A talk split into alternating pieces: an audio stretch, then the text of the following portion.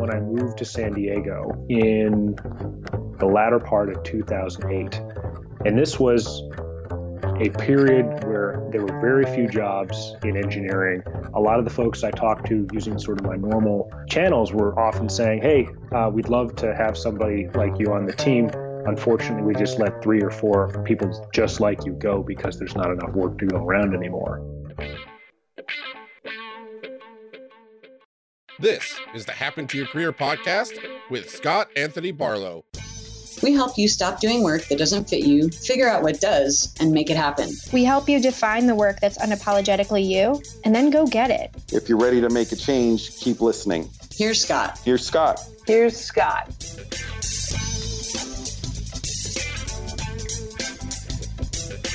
When you start to think about making a job change, a lot of times the question comes up of what do I need to do to make myself a good candidate for organizations? And you know, this is this is a great question. But I would suggest something different.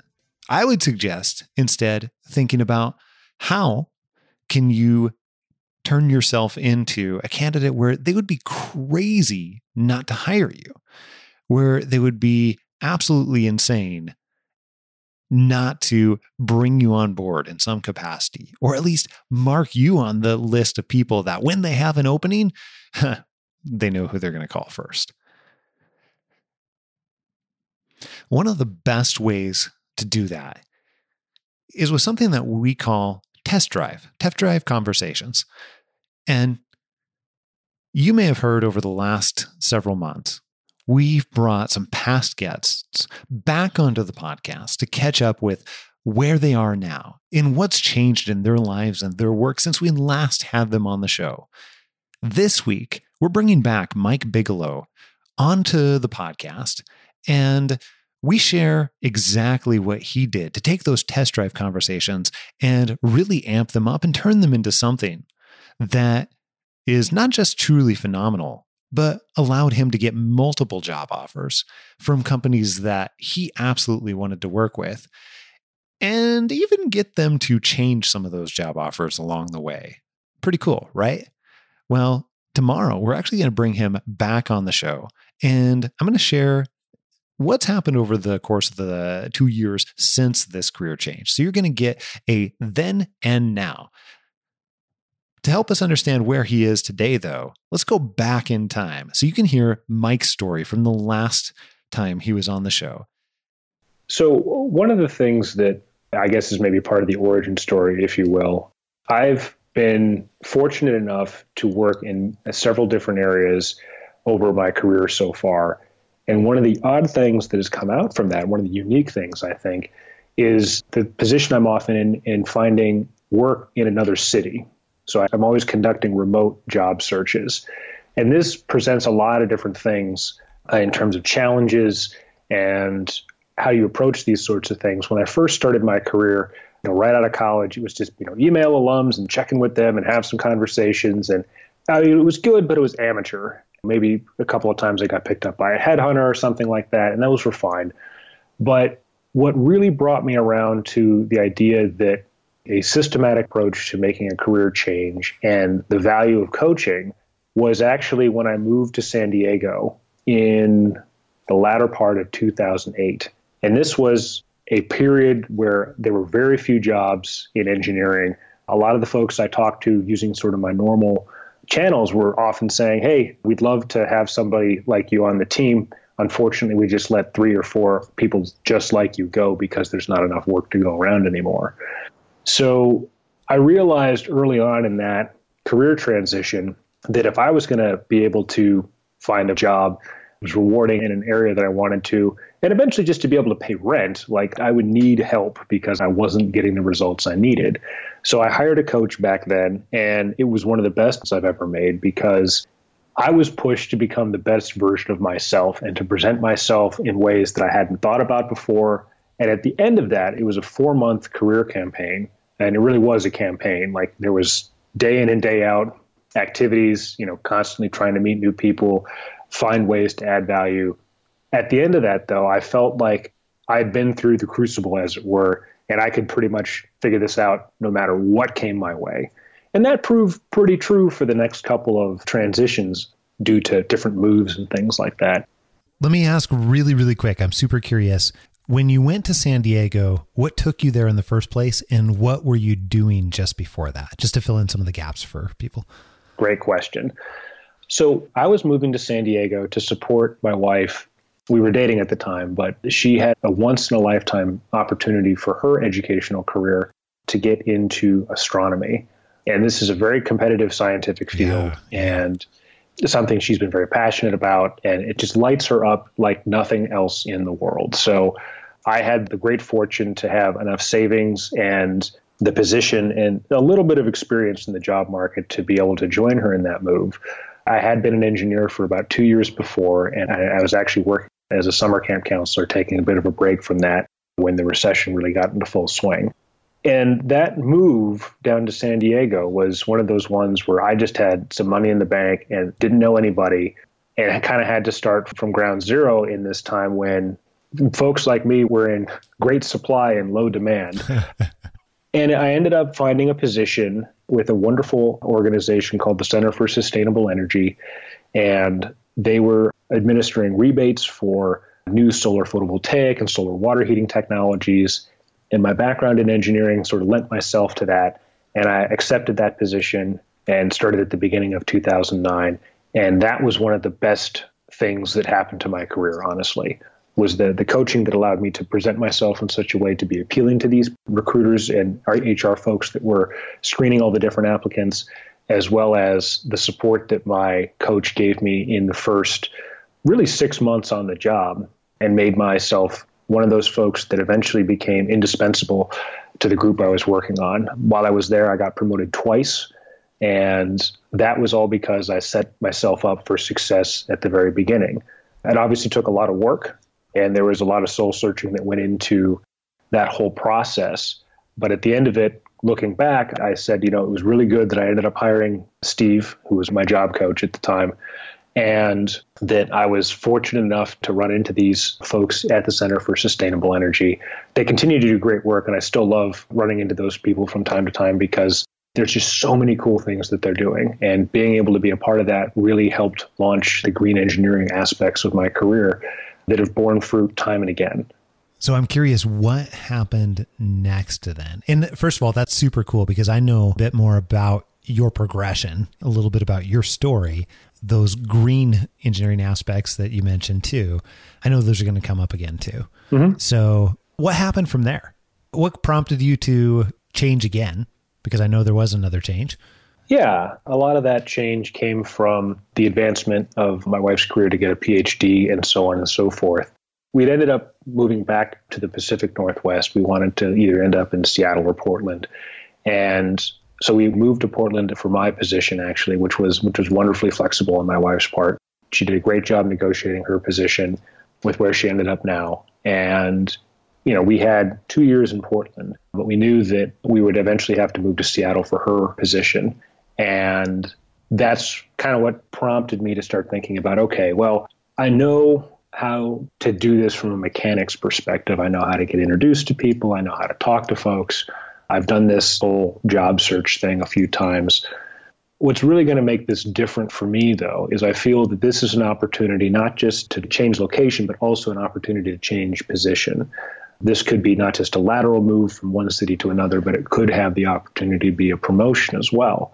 I really do feel like I was moving my career and my experience to it where I would be able to transition from leading projects to potentially leading teams of technical people. And that has sort of been where I wanted to be for a long time because it's been one of the most rewarding things I've ever gotten to do. Back in college, I had a small team of folks I got to work with, and they said, Sure, Mike, you can be team leader for this year long project. We were working on fuel cells. And I absolutely love that. And I knew that's where I wanted my career to take the path to, to grow along. And I knew that, you know, to get to a position of leadership, you kind of had to know all the things leading up to that. So that's kind of where I was when I was thinking about, okay, when I make this transition to Seattle, is this a possibility at this point? I think it is. How am I going to make that happen? So that was one of the reasons why I said, well, coaching did a lot for me back in 2008. I think it might be time to try coaching again to go from good to great and to take some of those experiences that I've had and really draw out the best and brightest parts of them so that if there are opportunities to step into a more leadership based role, that I will not only present myself well enough for those, but I'll also be able to identify really where the big value adds are in those types of roles. And that can be something that I could do on my own. I know that those tasks are generally easier with an expert who is got a bit of distance between the problems that you're discussing and sort of your emotional state as you're looking at these things. So that's yeah, it's hard to see your own blind spots. Exactly. And so that's what I felt would be a real asset to bringing a coach along for this particular portion of my my career transition. Well, here's what I'm really curious about. And I think you did an absolutely fantastic job. I said that earlier on as we were getting started here, but first of all curious about your first couple of transitions. And even if we go back before that, I heard you say you know, the remote job search and really kind of mastering the remote job search. What do you believe, having been through that a few times, what do you believe are the major differences between the remote job search versus the local job search? What makes that more difficult in your mind? Well, the local job search has the advantage of being able to meet someone face to face for a coffee or for something like that without a lot of disruption to your schedule. When you're using a lot of the techniques that you talk about, Scott, and that many other uh, career experts talk about. It's sort of the fundamentals of being able to do a good informational interview or talk to somebody about how they got to where they are because you want to maybe think about how you can can sort of follow a similar path or add a similar amount of value to your own organization. Being able to be in the same place is huge. So when you don't necessarily have that at a moment's notice and you have to schedule those face to face interactions around some sort of travel or vacation, that gets a bit more challenging. The other part of it is that I really pushed myself to understand that a lot of the folks I'd be talking to were making an extra effort to talk to me because again, I wasn't going to be around, you know, for a face-to-face conversation. You know, they were taking time out of their day to talk to me on the phone or by Skype or what have you. Yeah. And so I wanted to make sure that those 15 minutes or half an hour that we had together were worth it for them. So it drove me to really over prepare my questions, how I thought about making time for their responses, that even the way I took notes on this kind of thing. Like it was just, I had a whole process I'd go through every time. And that I think really paid off because I felt that A, there was a great number of, of conversations I had that just were absolutely fantastic. I learned a lot about the green industry, not just from a sort of Seattle centric perspective, but also from a, a larger sort of meta perspective. So those were absolutely wonderful insights to share with other professionals. And in the end, I really felt that it wasn't just about an exchange, right? I wasn't just a job seeker who was hoping to make a transition. I felt like I could give something to them that was valuable, that was just, you know, I didn't want to feel as mercenary about it, honestly. I wanted this transition to Seattle to be a better exchange. I wanted folks to feel like that I, I took them seriously. I followed up on their advice. I had my own insights to share with them or, or ways that I could provide value to their organizations, even if we didn't end up working together. And more often than not, I felt like I was able to provide that either through saying, hey, this is what I found out about this particular sort of meta trend that's going on, or, you know, I feel that these tools are probably going to fit your requirements better than some of these other tools. I'd be happy to give a presentation about that.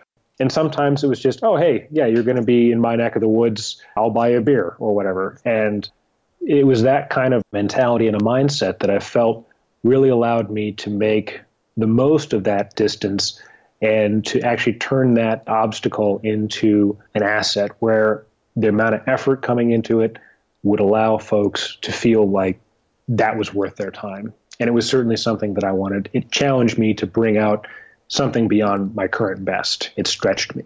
So that is both awesome and interesting at the same time. Awesome because I know what that takes, and that's not easy necessarily interesting because we get the how do you do that question so frequently so often and then also what does that look like because i think there's really a lot of confusion about this whole value thing Mm-hmm. What the heck is value? And we've joked around with it quite a bit on the podcast, but I mean, really, you start to hear that word all the time. How do I add value? Right. But I think you've already just mentioned a couple of semi tangible ways and what that looks like. But I'm curious if you can give an example. And since it's been semi fresh for you, mm-hmm. tell us about one of those times where you were able to go in and you were able to add value in one way or another.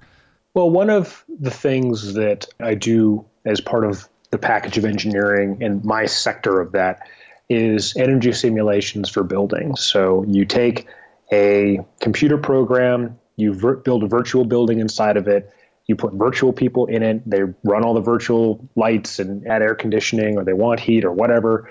And at the end of a virtual year in computer time, you figure out how much energy that building is likely to use. Yeah. This is a difficult thing to do well in the building industry, but it's critical that it be done well for green buildings and for some of the really high performance stuff that is pushing the industry to be more effective, more efficient, more cost conscious. There are firms that do mechanical engineering very, very well, and they come up with amazing designs that provide comfort. And it's one of those things, you know, how you talk about technology, it needs to be beautiful or invisible. This is both beautiful and invisible, like what these folks do. It is absolutely fantastic to see and understand kind of what they go for when they when they put these things together. Yeah. So you can do that beautiful invisible work and provide that end result of just comfort consistently throughout a building without any problems, without a lot of energy being used, without necessarily doing the energy modeling stuff that I specialize in. So there was a firm I got to talk to that was like, well, yeah, we might try to get into that. And the last couple times we've done that, it's been difficult for one reason or another. You know, what would you do if you were to come in here and help us out? And I said, well, regardless of what I would do, I would say, here are the tools that are out there and what we need to do for you as a firm because an individual solution like if i come in and i give you the solution and i'm the guy that you have to run everything through that's fine for a while but hit by a bus and you've got deadlines like you know that's not going to work. We need to take a more systematic approach. And so here's how i would do that from a larger perspective. And you can do this without necessarily hiring me in terms of you know take this tool with this kind of post processing to get these sorts of results. Once you have that under your belt you might be able to add xyz types of detailed solutions and things like that. I'm being vague on purpose because there's a lot of detail that gets into this thing. Save the four hours of explanation to understand the explanation. Yeah exactly. So in that process we were able to collaborate on what a modeling system or solution for their firm might look like. And that was a way that I could use my experience to benefit somebody, even though I wasn't necessarily uh, going to be hired by them. And them to kind of like, yeah, this is really cool stuff. Yeah, we can potentially bring you in for a presentation. And it made the conversation much more two way, which I felt very awesome about. Other times, I was just able to offer, you know, findings from my research about, well, have you thought about talking about what we do as mechanical engineers in a different way in terms of saying, well, you can connect this energy thing that we're doing not just to this green building metric, but those two things actually combine for lower operational costs. And if you can prove it with these types of details and patterns and backup, you might be able to talk to the project owner about, well, we're moving into a realm where you're going to have a higher profitability, lower cost to operate and product, which means that some of your core stats, and they've got their own jargon to talk about those things, will be better in these ways. And so it was the ability to talk to folks about not just the technical work that we do, but also how we as engineers talk about it to non engineers and how we can make sure that folks are giving us either the credit the team deserves in order for the amazing work that they do, or how to take what we're doing and make sure that more people understand why it's important to their particular slice of the building industry. And those kind of conversations, again, even though I wasn't necessarily in the running for anything or they weren't hiring at the time, made it a great conversation. And, you know, it's one of those things that we were able to develop sort of a professional and mutual respect for each other's particular disciplines within mechanical engineering and those different spaces and that I think was the way that my research into not just how to do what we do for, you know, the actual tasks, but also the greater picture that those pieces move in, was able to really help other firms kind of start think about, oh yeah, you know, this is pretty cool stuff, and if we can talk about it in these different ways, being able to add those different perspectives and tools to their toolbox was another way I was able to provide value. So I heard you say that you were spending your own time of your own volition going and having conversations, probably some of this time on your vacation, I would imagine, or when you could be doing other stuff. Mm-hmm. And you were helping them without expectation necessarily that they're going to hire you. Well, yeah, that's the truest way I can really feel like I'm giving to somebody is to, to have as little expectation for reciprocity as possible. And I honestly, for me personally, that made it a lot easier to kind of get away from the how am I going to be efficient about this and all those other sorts of things that can really put you in a different state that isn't good long term. It's very me focused rather than we focused or out, outward focused. So I did spend a lot of time preparing those sorts of things. I did spend time for lunch breaks, my weekends, and things like that, figuring out how I could bring value to folks through these different conversations because I would assume that you know either they're having problems similar to what I'm facing in terms of getting non-engineers to understand what we do, for instance, or you know with energy modeling and how to systematically take a an approach that's going to work for them. I mean, they were using way different tools than I was, but at the same time, I had used those tools in my other work, and so was able to kind of talk about those kind of things from a, a general strategic perspective. And that's what's important is that you know you're thinking about how you can serve the other person using the knowledge that you have. And sometimes those assumptions were a bit off the mark, but at the same time, you know, being able to say, well, here's X, Y, and Z. I like X, Y, and Z a little bit, but really what I'm concerned about is A, B, C. I'm like, you know, we're already talking about the alphabet, so let's just focus on a different part of it or whatever it happens to be. so there's that. And then the other part of this, Scott, is that because I really wanted to make sure that I felt like I was giving to folks. I did my best to always follow a practice which was new to me in this particular piece, which was to find something in our conversation that I could do for them as a follow up. And it doesn't have to be business related. There was one guy I was talking to, and he didn't allow me to buy the beers or anything like that when we were talking. And so I you know there was no way I could give him any of those kind of sort of monetary things or whatever. But he mentioned that, you know, I'm kind of new to the area and I really like hiking. And so I knew a couple of areas that were great hikes. I had seen other folks that are, you know, got young kids or families and things like that on these hikes having a good time and said, hey, you know, at least I can follow up with that as a way to say more than just a thanks for your time. So I said, hey, this great hike we talked about. Here's the reasons that I think it was great. You know, I had some fun with my folks on one like this. And here are the, the links to the websites talking about the trailheads and things like that you know, and he said, thanks for that. And that was great. We got to kind of talk about hiking a little bit more after that by email. But at the same time, it was making sure that I was doing my best to feel like I had given something that really pushed me to think about, well, if I can't give something from a career or a sort of job focused perspective, there are other things that you can do for folks, even if it's recommending like a good YouTube video. Like it shows that you care. It's very natural, it's fun. I mean, folks do this with their friends all the time. Hey, you got to check this thing out. So I found some great SciShow videos that talked about, you know, avocados and sent those to folks. Of course, it wasn't just randomly. Like we had actually talked about, you know, oh, my kids are interested in science and they're, you know, nine and 10 and they, you know, are all about blah, blah, blah. I was like, hey, well, have you seen this? Or, you know, other folks like that, that again had interests that we had talked about, even tangentially, that I could send a follow up on as a way to, again, give value. And I know that we talk about giving value all the time. I want folks to think about how that that it's a shorthand for really either being a friend or being a person who cares about what was talked about and following up with with something that lets the other person you were talking to know that your conversation mattered to you. You know, the conversation that you had was meaningful and impactful, and I remembered some details from it, and I'm acting on those details later and that made this a very interesting career transition for me, Scott, because it wasn't just about finding a job. It was about finding my place in a community and being able to show folks that I wasn't there just to just to find something. I was literally, or sorry, legitimately, I should say, interested in our conversation beyond the Mike needs a place to land in Seattle eventually.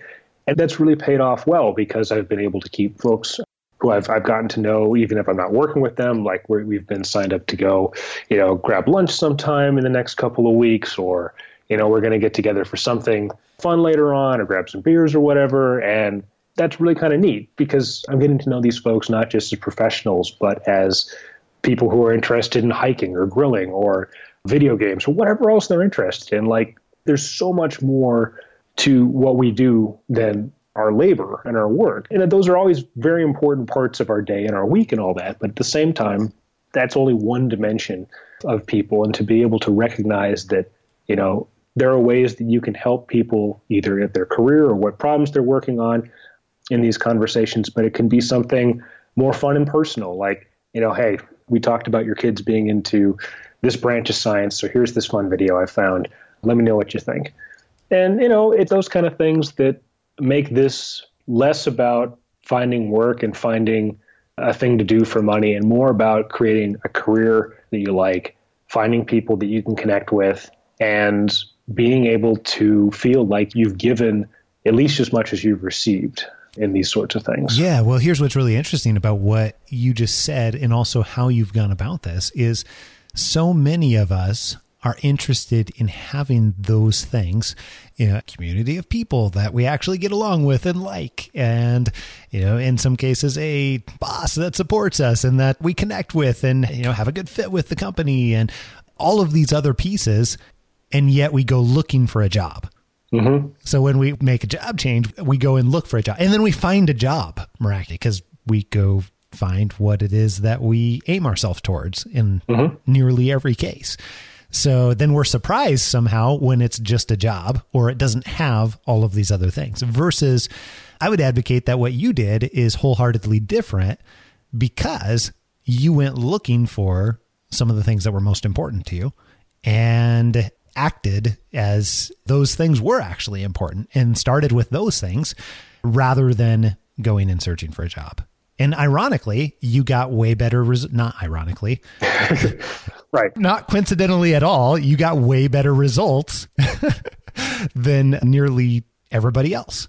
I forget the stats, but it's really really low percentage of people that'll get multiple job offers at the same time.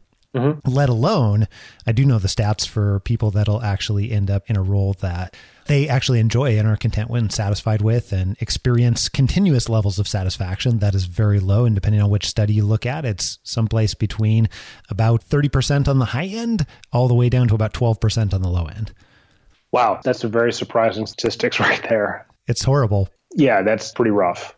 At the same time, I feel though that I personally have had very good supervisors and bosses throughout my career. And I honestly wouldn't be where I am today without a lot of their guidance and their tutelage, if you will. And I'm really excited for the folks that I'm joining as well, because like you talked about, finding kind of a fit in a community. I really do feel like I'm joining a great community of folks that are doing good work and in, in ways that I think are going to make an impact that I'm going to be satisfied with at the end of the day. And that's been a wonderful thing. The flip side of that is that you've pointed out that you know you have to go about maybe doing the search in maybe a broader with a bit of a broader focus. It did take a little bit more effort and in terms of like you know it was a little scary to be kind of vulnerable and saying like i kind of like this video. And it's sort of it's a it's a scientific show that's kind of fun and goofy you know to, to a business contact. You know like we did projects that were worth multi-millions of dollars and you know i'm just like hey, your kids might like this. What do you think that was sort of a scary and vulnerable point for me. But and I'm just thinking back across all the different conversations I've had over the last 11 years or so of my career. I can think of maybe two or three that were negative, and the rest have all been positive. And so it's one of those things that it is scary and it does make you feel a little vulnerable to go outside of that standard script that we think that folks want to kind of talk about. But there's a lot out there. And even if it's just somebody saying, hey, that was cool, thanks, and nothing else ever comes of that conversation, it was important for me to feel like that I wasn't talking just about the work or the job or the recommendation or the advice or the whatever. And that for me made the process something that I could devote more energy to because it gave more energy back to me. Does that make sense? Yeah, it completely makes sense. And if we want to well, you've got an engineering background and engineering discipline and everything like that. So, if we want to take this fairly fuzzy and somewhat scary and semi emotional thing that is putting yourself out there to some degree and turn it into something that is much more logical, if we just look at the logical side and say, well, hey, we want to hire other people or we want to work with other people that we like, right? Mm-hmm. Which means we want to work with other people that we get along with, which means that we want to work with other people that we share something in common or have some way where we are like them. Mm-hmm. And that's where those types of connections and beginnings of relationships, and that's where it becomes really logical when you trace those things all the way through. It's like, oh, yeah, of course, that's the person who ends up getting hired. Why wouldn't it be? We don't want to hire the person that's robotic. Mm-hmm. They look good on paper and they come in and they may say all the right things per se. But you ask hiring managers about this that don't necessarily have lots and lots of interview experience, and they'll say things like, well, it just feels like there's something off about this one. Like mm-hmm. when I've sat in the round table afterwards and we've discussed candidates, and that's what comes out of hiring managers' mouths. Well, you know, they've got all the experience, and it seems like everything's good here. But, but I really like Johnny. You know, I think yeah. Johnny could do the job. Or in this case, you know, I think Mike could probably do this with his. I just really like that guy. well, it's you're right, and it's one of those things that the likability and the connection certainly do help. But it's one of those things that I really do feel it's both who you know and how you're connected to them, as well as what you know. It's got to be a combination of those two things, at least in, in the field that I'm in, because, and I say that mostly because of it's limited of my experience. I, I don't know how other fields kind of break down in terms of that. I do know that those good connections would have gotten me opportunity. They did give me opportunities to talk to folks that I might not have had a chance to talk to otherwise. At the same time, the the position I did end up accepting was excited about the whole of my experience and what I could bring to the table yeah. in terms of what you can do. And I have a feeling that most folks who are listening to your podcast and are, and are reading your blog, they, they know how to do the thing. And it's just getting everyone else to kind of understand that there's, you know, a really cool person there. And that's something that takes practice, but is so rewarding at the end. And keep in mind, where we're talking in sort of the afterglow of success here, Scott, like I want to remind folks that I am where I am because of a lot of hard work. If we go back to earlier in our conversation, like the first time I hired a career coach back in 2008, that was four months of me doing job search stuff eight hours a day every day. I took weekends off, but like that was my full time job was finding some work in 2008. So my point is that there's maybe a tendency for folks because I know I've fallen into the same thing where it's just like you hear somebody who's done all this, like wow, like that's so great. Like oh yeah. man, I don't know if I could do that. It's just everyone has got time and the ability to do good work and hard work, and I know that the choices that I've made to put in that effort and the opportunities I've had to put in that effort, which were mostly in my control, but sometimes they weren't. Sometimes I simply just got lucky that I talked to somebody at the right time or or had a conversation go one way rather than another. And those things are important to kind of keep in mind as we're talking about all this. It's not just like, oh, this guy like did all these cool things and now has extra free time to invest a little bit of extra time in talking to people. You know, the, like the flip side of this is that during this last transition up to Seattle, Scott, when I was working with with Lisa, not only was that help just what I needed at the time to kind of take myself from where I know I could go to where I ended up getting, but now I gave myself permission to make time in other areas of my day, that time that it took me to find a new position in Seattle. Like I said, I'm normally responsible for dinner. If I'm just eating by myself, it's okay for me to get takeout and it's okay for me to eat something that's frozen. Like I just carte blanche gave myself permission to do that. Like I didn't say you don't have to exercise anymore. I was still up, you know, up on my exercise routine. I still tracked what I was eating and things like that. But I just gave myself permission not to necessarily have to prepare my own food. And that saved me a bit of time or a little mental bandwidth in order to devote more time to this kind of a thing. You know, I also knew that I was going to be most productive on this kind of a thing about seven o'clock to about nine o'clock at night so I didn't force myself to do anything. When I got home from my day job, I would give myself permission to watch, you know, a half an hour of Netflix while I ate dinner or whatever, and then I wouldn't watch any more Netflix. I knew what kind of worked for me, and I gave myself permission to have a little bit of free time in some areas, but I also kept, you know, making sure that essentially four days a week I was working at least an hour a day on this. Devoted my Sunday afternoons typically to kind of planning my week and initial emails prepped and written or, or researched. And I devoted time on my calendar. I, I blocked it out because that's what worked for me. Other folks have used, you know, checklists or habit apps or whatever. And those, you know, whatever works for you, just do it.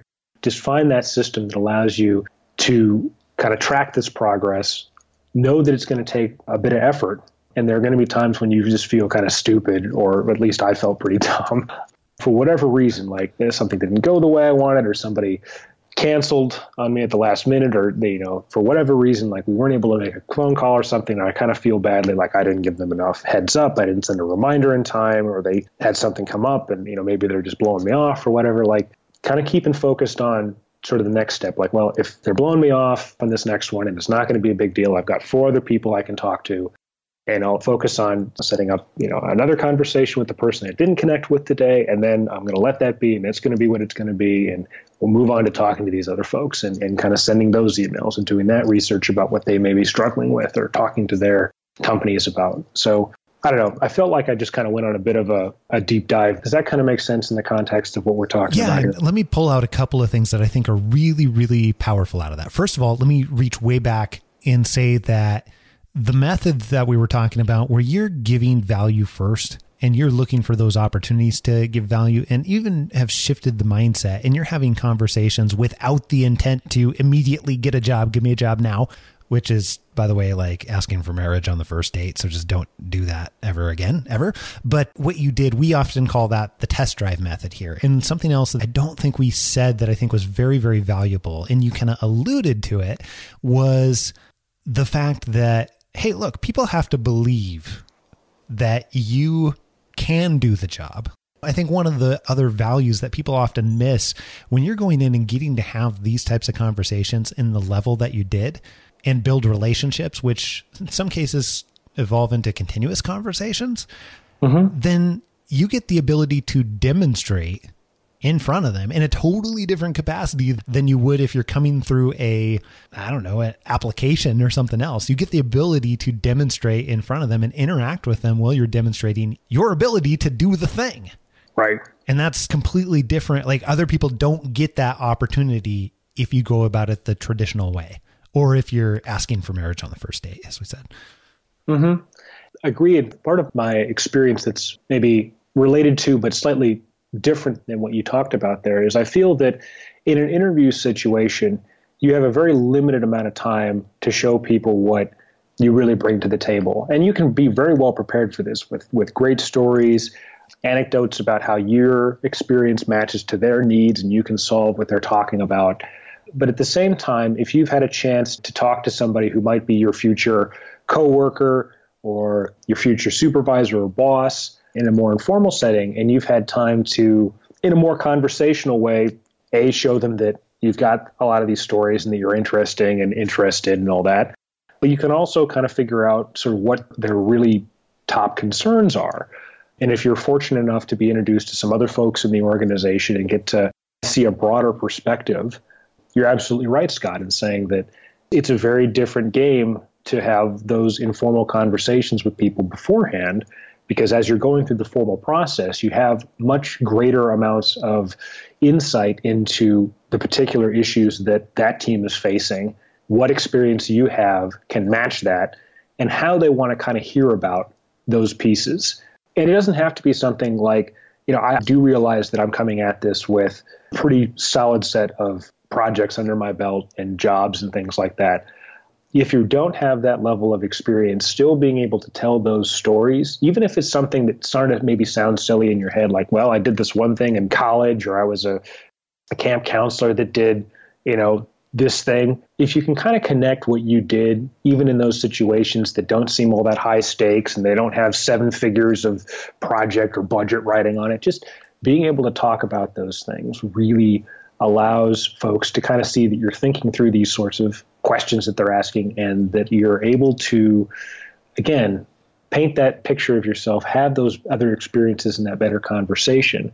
And that can put somebody who is more prepared and more engaged ahead of somebody with more experience or might look better on paper. So I feel that your points are very well taken here, Scott, in terms of these these informal conversations do allow you to play the game a lot differently. Oh yeah, absolutely. And the other thing I don't want to get lost that you had mentioned as well.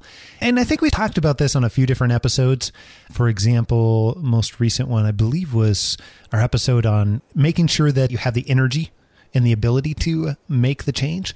But also, I would put this in the category of what I heard you doing was making this much easier on yourself mm-hmm. in a variety of different ways. Some of the mental energy it might take by allowing yourself to pre make the decision of, look, on Wednesday nights, I'm going to eat this thing in this way. And it's just not a big deal. And, you know, we're done with it. And I don't have to think about it anymore. And then the other side of it, too, and I think we talked about this in episode 128 with Eric, who was another coaching client, past coaching client, actually, ironically, also an engineer and we worked with him quite a bit on, hey, how do we make this a much easier situation? How do we have you take action on some of this stuff where you're at your best? And just naturally, you know, at some of your best energy levels? How do we leverage the time that is already in your day where it's going to be easier to be able to make some of these things happen versus more difficult? And how do we set the chessboard up so it's very easy to get the checkmate versus having to, I don't know, bring the queen from all the way over here to all the way over there? Why not just make it easier? And I think you did a particularly good job of that. So kudos to you, first of all. Thank you. Yeah, yeah. And consequently, it sounds like, you know, this transition was much, much easier in some respects than the 2008 transition, just in terms of sheer time almost that it takes, if I'm doing the math right. Yeah, I mean, this one was about two months versus four months back in 2008.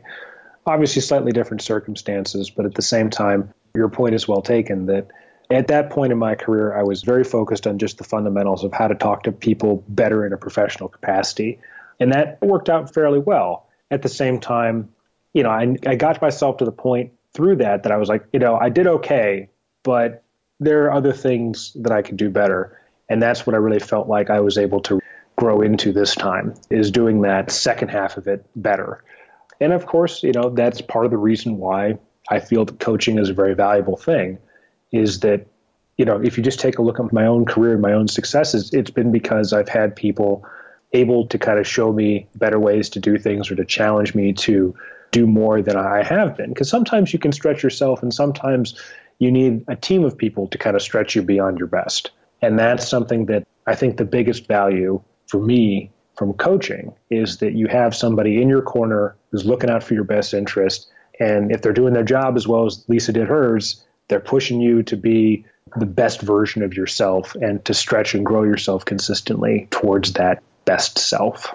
Well, I'm certainly a huge fan of of Lisa, and she kept me in the loop for your entire journey. So that was fun because I got to, for every person that we work with, I sort of get to live vicariously through them. And as we bring more and more coaches onto the team, then mm-hmm. I get more and more of that. So that makes it a lot of fun for me. But as I mentioned already, I think you did particularly nice job just because you were looking, well, I mean, this wasn't your first time around. So I think we got to see advances even. And I think that was one of the reasons I was interested in having you come on and talk about this. So one other question that I would ask you, Mike, before we go is, you know, if somebody's getting started and somebody's on the other end of this, maybe we're back where you were in 2008, or they haven't made several of these transitions in this particular type of way, what would you advise them to do to get started using this type of what we call the test drive method, which is a variation of informational interviews or informational interviews themselves, or any other method that really requires being able to get out there and begin building relationships with people? That's a good and tough question, Scott. I would say, and this is something I've actually talked to some folks that have come to me in the last couple of weeks saying, Hey, I see that you're doing this job transition thing. How do I do that? I would say start making this as easy on yourself as you can because this finding a different job or starting a career or changing a career, those are all very difficult, energy intensive things that take a lot of your time, your emotional energy, your mental bandwidth. It's a big undertaking. So start off by making it easy.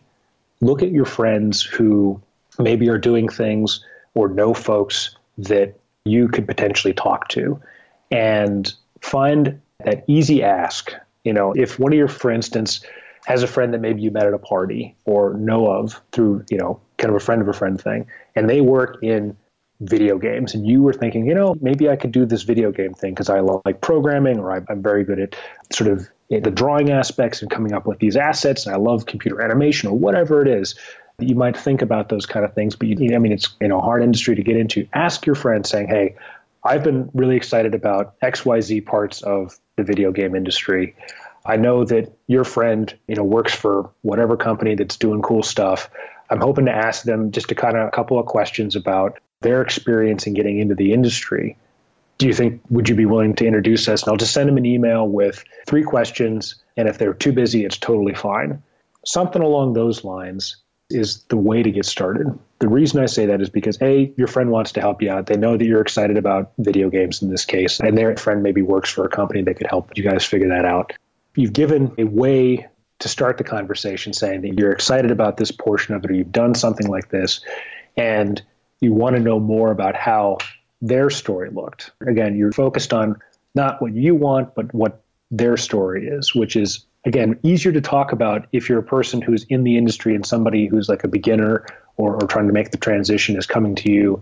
It's easier to kind of talk about your story than it is maybe give specific advice because you also got to think about it from their perspective. Like, be in a position where they have more knowledge than you, or they have more authority or experience, or what have you. But at the same time, it's almost like getting put on the spot, being like, what do I do to get in? That's a hard question to answer because there are a lot of complexities and experts or people with, you know, a lot of experience can understand that that's a that's a tough thing to nail down well. So make it easy on them to say yes by, you know, saying, well, I just want to know a bit more about their story, about how they got in, maybe ask them a couple of questions about the industry. Because then it's not about, you know, what do I do? It's about what's out there, what are the problems that are being faced. So you're taking a lot of the load off the person you eventually want to talk to and your friend who's going to be making these introductions. So at the end of all this, you've made it very easy for people to say yes because they're not committing to much in terms of the length of conversation or the gravity of the conversation.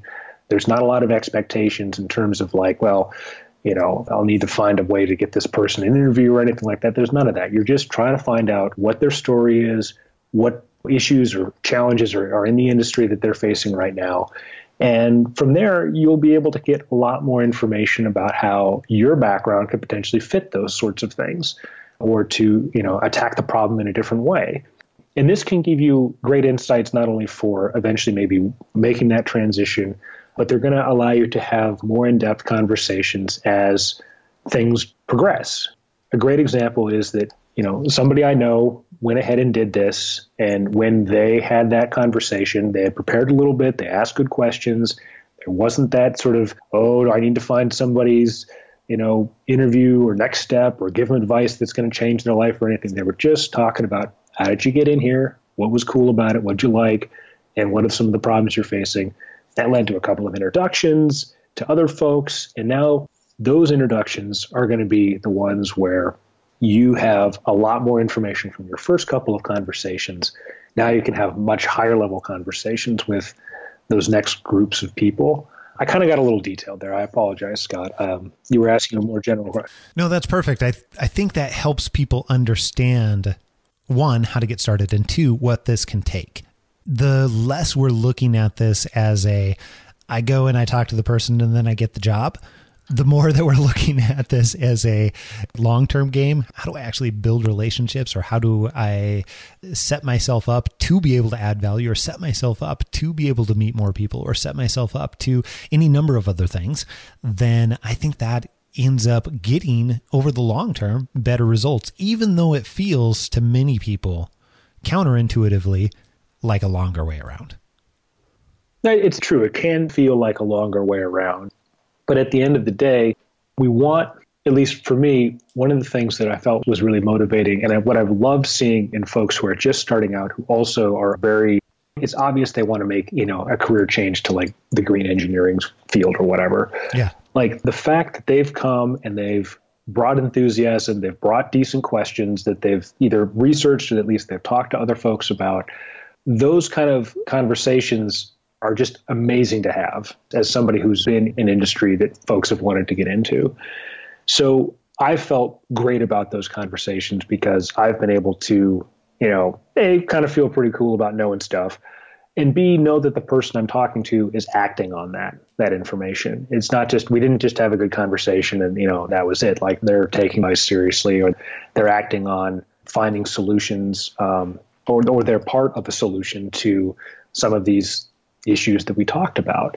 So I guess you know kind of sum up folks who are at the start or might not necessarily have a lot of connections or they don't feel like they can bring a lot to the table realize that being a person who will listen and act is value in itself.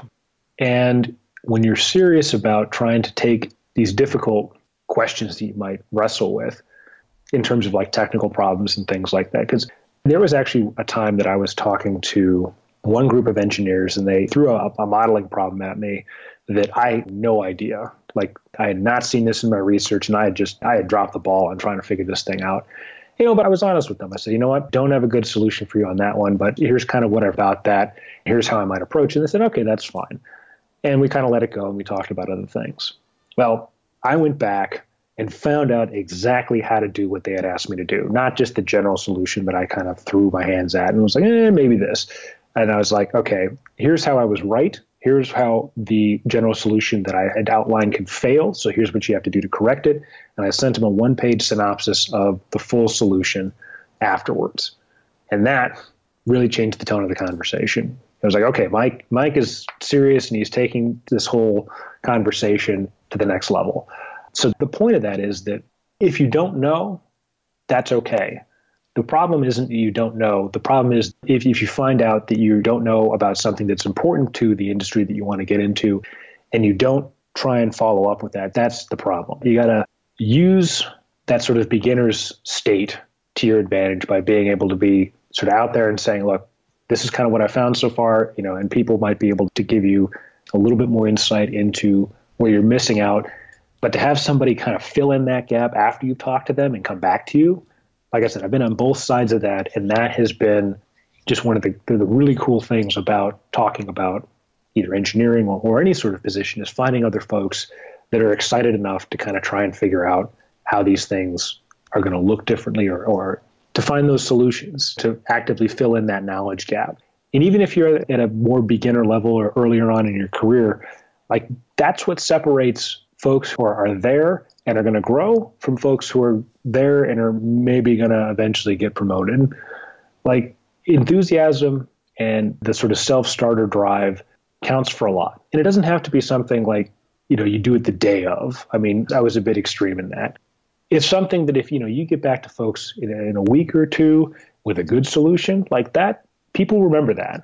So I would say if you're in an early stage or you feel like a beginner and you don't have a lot to contribute, being a person who's willing to ask questions you've researched a bit and to follow up on the answers is going to be the way to really a learn a lot and b set yourself apart as somebody who's taking what these folks say seriously well i i really appreciate that and i really appreciate you taking the time to come on share your story share some of your successes especially the mm-hmm. recent successes and then also share some of the things in that maybe haven't gone as well either, or have I guess share the what it takes behind the scenes. That's I think what I'm looking for. And I think all of that is really really valuable to HTYCers that are listening right now and are in this place where they're making a transition or about to make a transition or deciding to make a change in one way or another. So I very, very much appreciate that. And I know that we were chatting before and you've committed to detailing some of this out on on paper on purpose, if I understood correctly. Yep. So you're going to do that and post it up on your website so people can go over and and be able to, I guess, see it in writing, if you will. Mm-hmm. No, I definitely want to make sure that I take this opportunity to kind of give back to your community here, Scott. So I'm thrilled to be able to put that together for not only my friends, but for the, the greater HTYC community. So that website is at Mike, M I K E, Bigelow, B I G E L O W, dot net slash HTYC. Two years ago, when we first met Mike, we got to work with him firsthand. And he was he was one of our students and we were able to see these changes happen in his life and career over a period of about 4 months.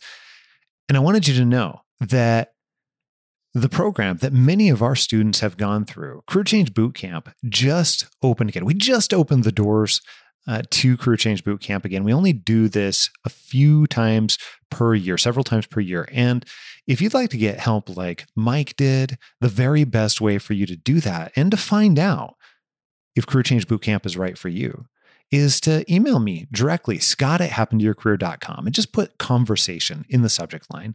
We can take it from there and we'll connect you up with our team and schedule time to chat and figure out the very best way that we can help you reach your career goals and even uh, what could be really amazing, ideal work possibilities for you. We've got so much more coming tomorrow, though. I want you to check out my much more recent conversation with Mike because so much has changed in his life and getting the getting the right role lined up for him. Quite frankly, yeah, it it set him up for everything else that he wanted and started to build the foundation for what's been possible for him over the last 2 years to have a completely different life as he's been building a new family and he has been uh, continually progressing in his work. And by the way, the best way to do that, best way to catch the episode is make sure that you're subscribed to the podcast. That way it comes to your device automatically in your sleep. And if you're already subscribed, well, then share this episode with a friend that needs a little help with their career. I'll see you next time right here on Happen to Your Career. Until then, I am out. Adios.